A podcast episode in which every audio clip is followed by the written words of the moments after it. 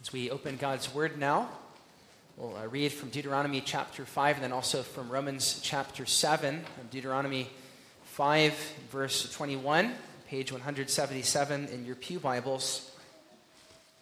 Read the conclusion of the Ten Commandments. We heard it this morning in the reading of the law from Exodus, and now from Deuteronomy 5, verse 21 it says, "And you shall not covet your neighbor's wife.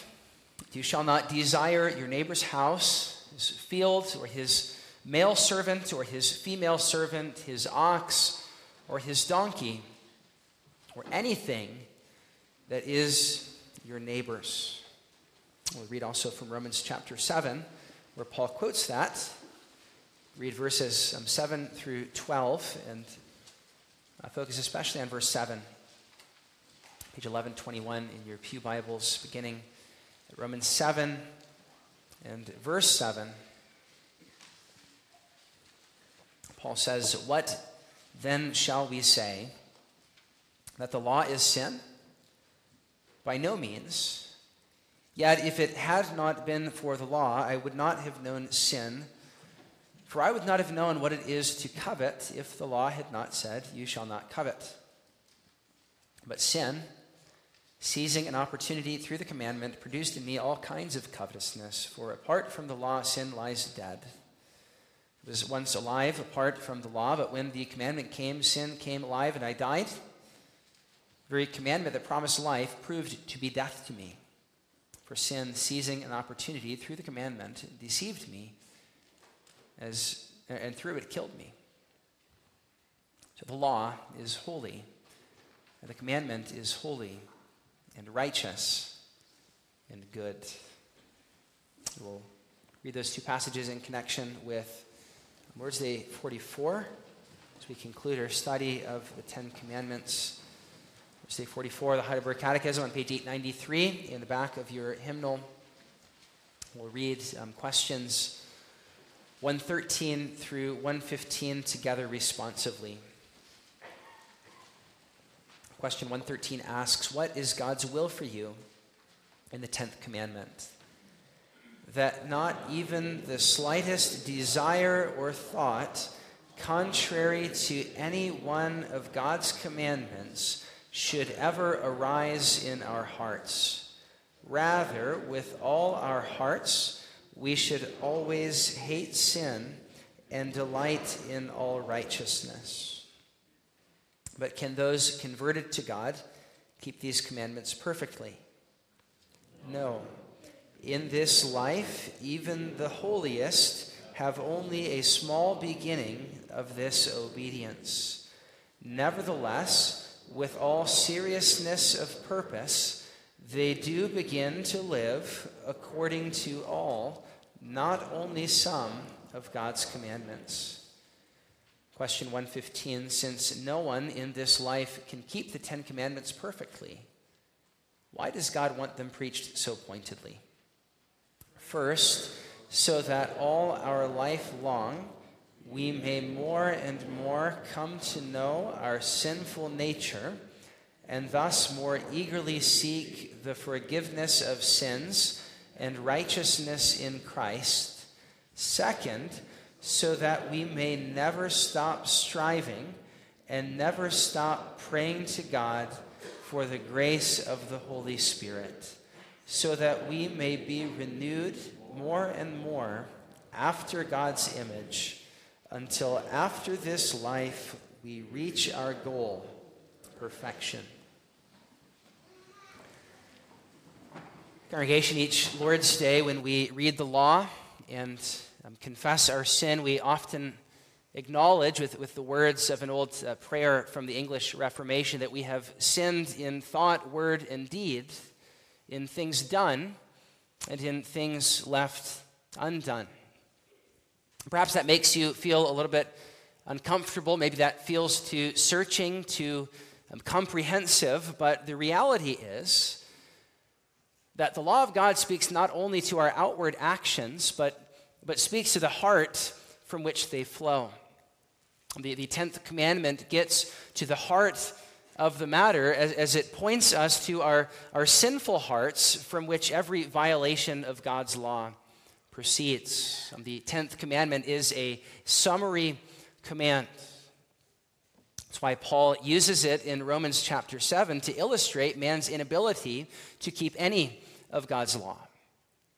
He says in verse 7, "Had it not been for the law, I wouldn't have known sin," and then he quotes the 10th commandment. For in Jewish tradition, the 10th commandment was considered a representative summation of the whole law. That's what Paul is picking up on. Or later on, a few centuries later, Augustine would say, when Moses stated all the things from which we must abstain in commandments 1 through 9, he then subjoined this prohibition as to coveting, which must be referred to all the things previously forbidden. And Calvin likewise says of the 10th commandment, "There is no question that this commandment extends also to all those that have preceded it." The 10th commandment is a summary command. That's why Moses in it references several of the other commands, like the 7th and 8th commandment, with reference to your neighbor's wife and to anything that is your neighbor's. He's not introducing here a new object, but he's getting beneath the surface to show the kind of obedience that every other command demands. That not even the slightest desire or thought that is contrary to any one of God's commandments should ever arise in our hearts. Rather, with all our heart, we should always hate sin and delight in all righteousness. God is showing us with regard to the whole law that mere outward observance is not enough. As Calvin said, everything he's already commanded should be performed with the sincere affection of the heart. That's what's going on in the 10th commandment. It summarizes the whole law. So this afternoon, as we conclude our study of the 10 commandments, I want to consider first the function of the 10th commandment as it both summarizes and searches, and then let that be a segue to consider second the function of the 10 commandments as a whole.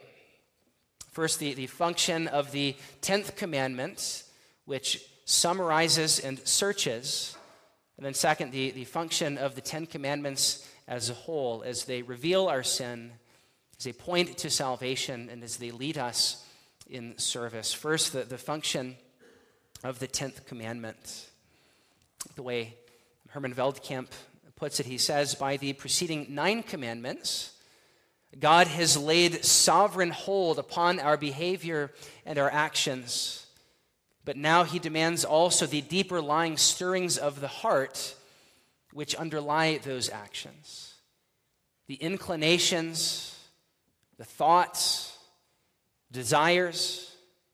The 10th commandment is not detached from the other 9, but it comes after them to singularly deepen and strengthen them. It reminds us, just in case we thought that we had kept the first commandment, that the idolatry God there forbids concerns not only outward objects, but also idols of the heart, anything in which we place our trust instead of or alongside the only true God. Likewise with the second commandment, if we think that we have kept it because we don't worship God by graven images, the 10th commandment comes along and reminds us that we can also fashion faulty conceptions of God in our hearts. Or while we may go along through the outward motions of the third commandment and avoid certain words and phrases, it reminds us that we do not only use the holy name of God with reverence and awe in our hearts as we ought, but oftentimes we mumble through our worship, half engaged, half somewhere else, maybe half awake.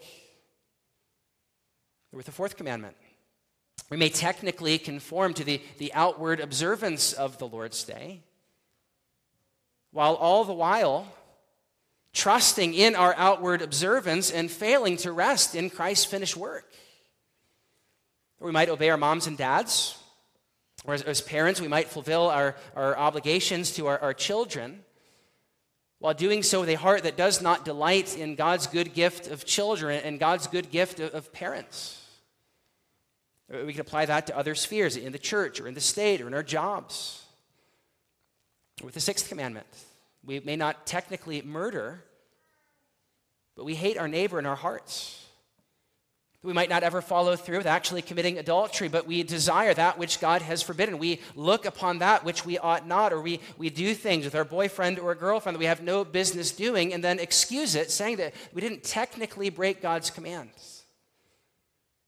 But the 10th commandment comes along and says, you have. Or you may not have stolen that which is not yours, but if you're not content with what God has given you, but you fixate on what he's given someone else, wanting that for yourself, or you withhold from him or from others the good gifts that God calls us to give, and you've broken the 8th commandment. Or as we heard last week with the 9th, you might not technically bear false witness. You might be able to hair split to justify yourself, but if the underlying desire behind and beneath the words that you speak is not to protect the good name of your neighbor or to build them up in love, but you speak the truth unseasonably or maliciously to a wrong end, or you speak it rashly or harshly, then you have broken the 9th commandment. And so God, in his wisdom, he gives us this commandment at the end to summarize all that's gone before it and to make us search our hearts to see our guilt. Veldkamp says, in light of the 10th commandment, our guilt increases alarmingly. And we begin to understand more fully that we increase that guilt daily. Those with a consciousness of sin that is too shallow, as it is for all of us, should look at themselves in the mirror of the 10th commandment, moving from our actions to our thoughts, and from our thoughts to the deeper lying desires and inclination of our hearts. Saying, search me, O God, and know my heart. Try me and know my thoughts, and see if there's any wicked way within me. The 10th commandment is meant to search us.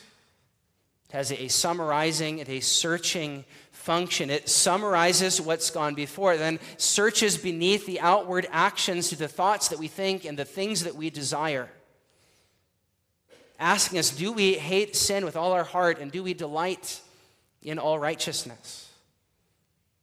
Does even the slightest desire or thought that is contrary to any one of God's commandments ever arise in our hearts?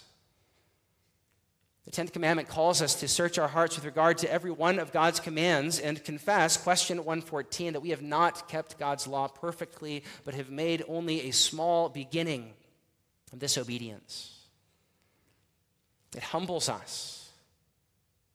Thus, in humbling us, it makes us more eagerly seek the forgiveness of sins and righteousness in Christ.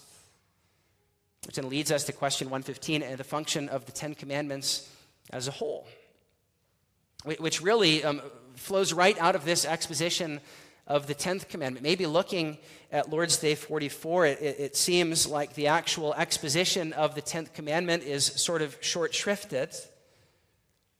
But with Calvin and Augustine and Paul himself in Romans 7 and the Jewish interpreters before him, our catechism is simply understanding that the summarizing nature of the 10th commandment logically leads to a statement about the purpose of the whole law itself. And that's what we have in question 115. If we cannot keep any of God's law perfectly, as the 10th commandment reveals, then why do we read or preach any of the 10 at all? In other words, what is the purpose, or what is the function of the 10 commandments as a whole? And question 115, as it answers that for us, it really takes us back to the same thing that we saw at the very beginning of the Catechism in Lord's Days 1 and 2. Or in Lord's Day 1, after that beautiful statement about our only comfort, it asks us, how do we come to know this comfort? And it says that there are three things we must know. We must know our sin and our misery, how we're delivered from our sins and our misery, and how we are to thank God for such deliverance. That's what we see in Lord's Day 1. And as you recall, in Lord's Day 2, it tells us that the way that we begin to know these things is through the law of God. It is the law of God that helps us to know our misery. That's the same thing question 115 says. Why does God want this law preached so pointedly? The first reason is so that all our life long we might more and more come to know our sinful nature. The purpose of the law is to humble us. John Calvin famously said at the beginning of his Institutes of the Christian Religion that true wisdom consists in two things: the knowledge of God and the knowledge of ourselves. And as we come to know him, we come to know ourselves. It is evident, he says, that man never attains true self-knowledge until he has first contemplated the face of God and then come down after contemplating God to look at himself. And that's what hearing the law of God and surveying our hearts in light of it does. The law is the perfect revelation of God's character. And so as we hear the law and examine ourselves in light of it, we're doing what Calvin says. We are contemplating the righteousness and the holiness and the perfect character of God. We're raising our thoughts to God and reflecting on what kind of being he is and how absolute is the perfection of that righteousness and wisdom and virtue to which we as a standard are bound to be conformed. And beholding in the law the reflection of God's righteous character, we come to know ourselves. That's what Paul said in Romans chapter 7. He said, had it not been for the law, I wouldn't have known sin. But through the commandment, we come to know ourselves.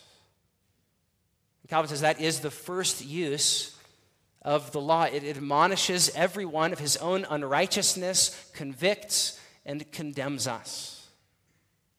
It is a kind of mirror.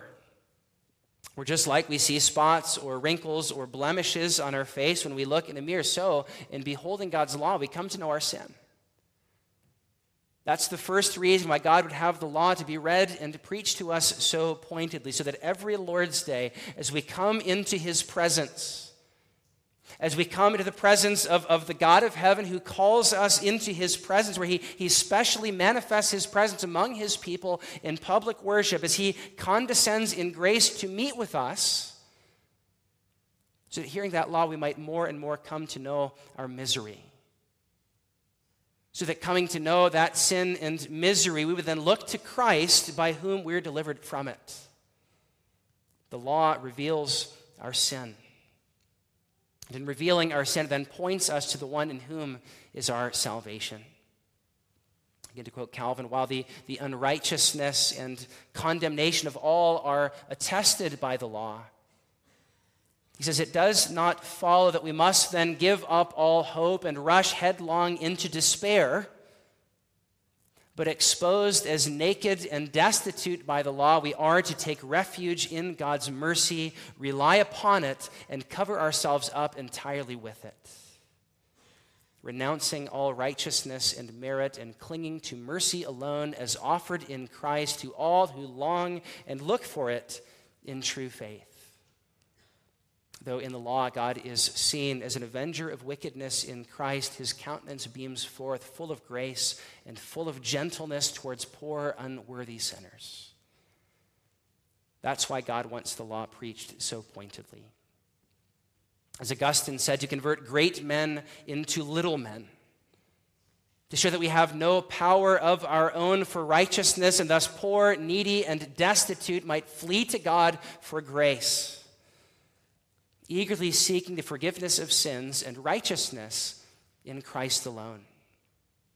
That's what the law does. It reveals our sin, and it points us to Christ who perfectly kept this law and him alone, not letting even the slightest desire or thought that is contrary to any one of God's commands ever arise in his heart.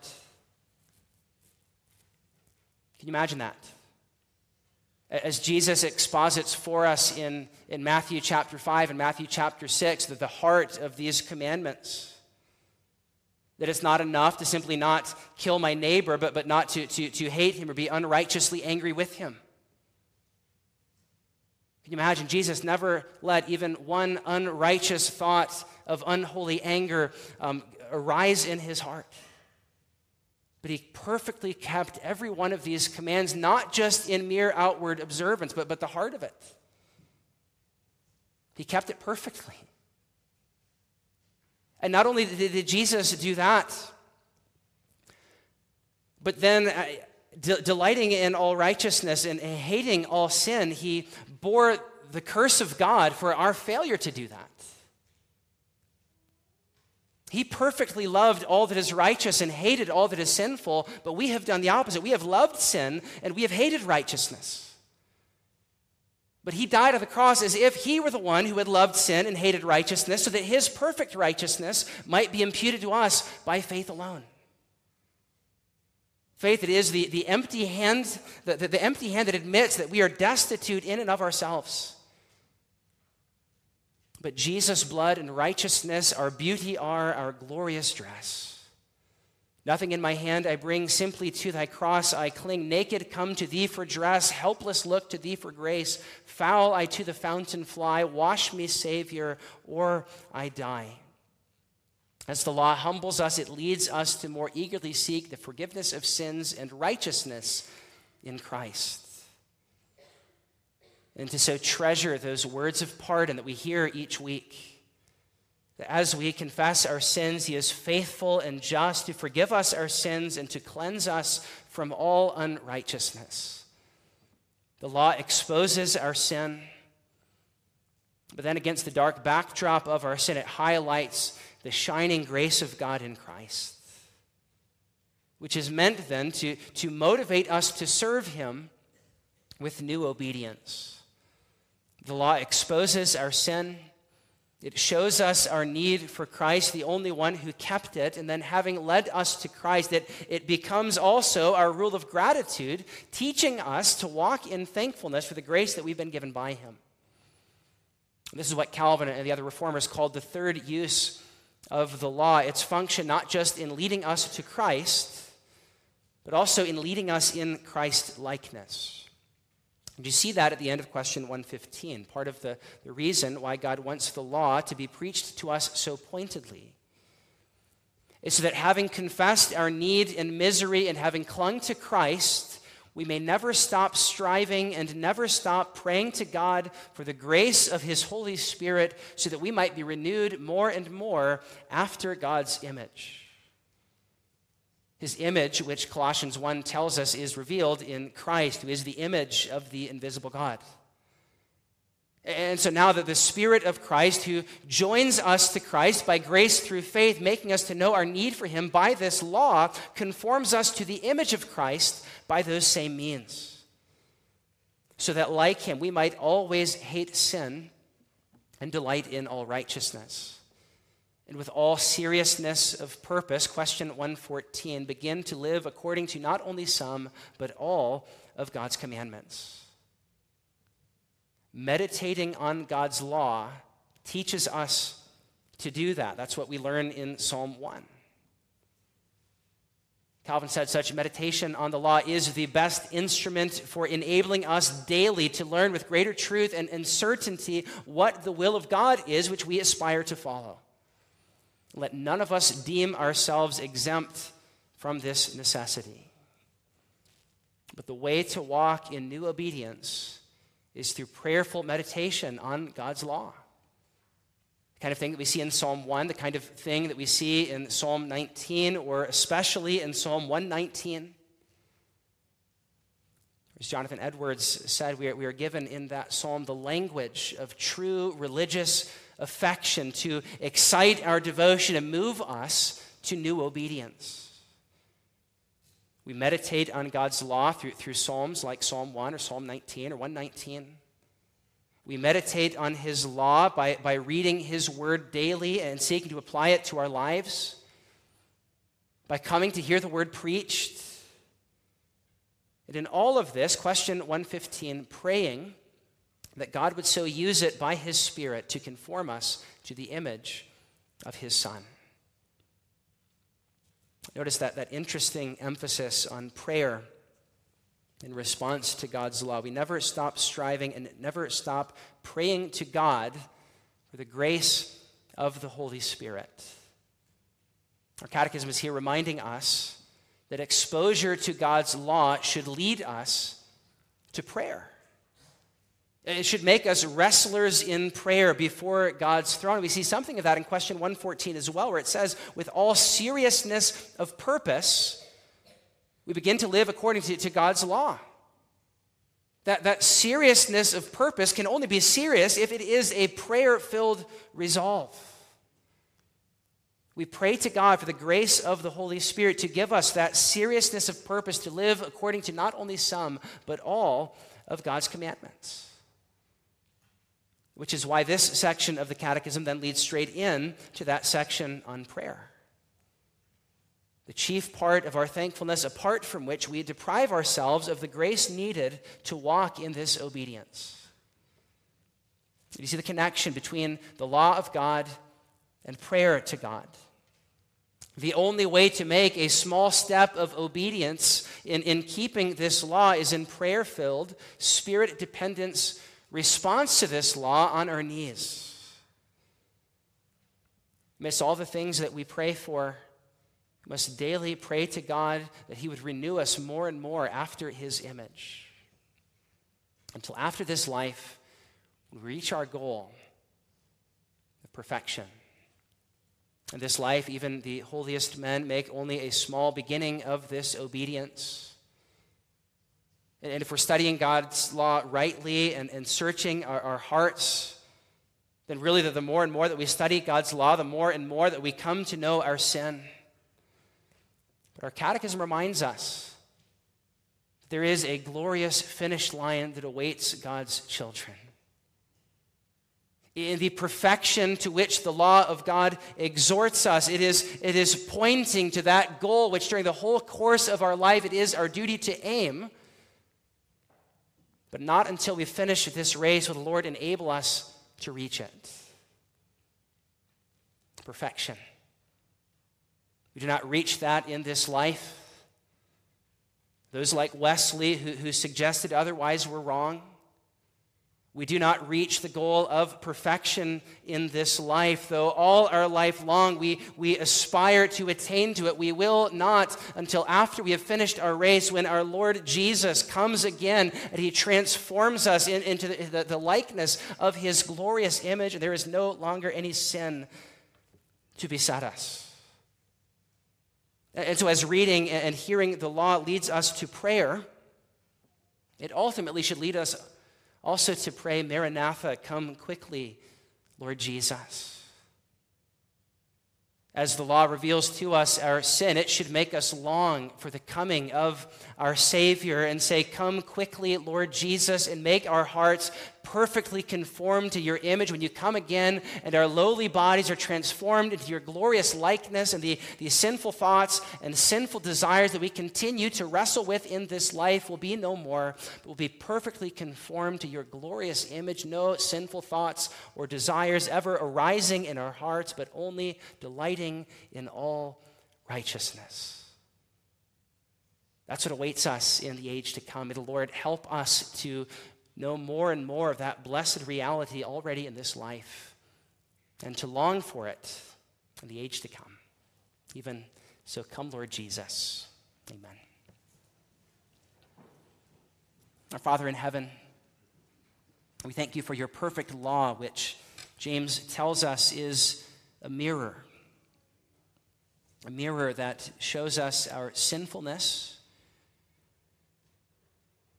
And thus, when read rightly, it leads us to our knees in humility.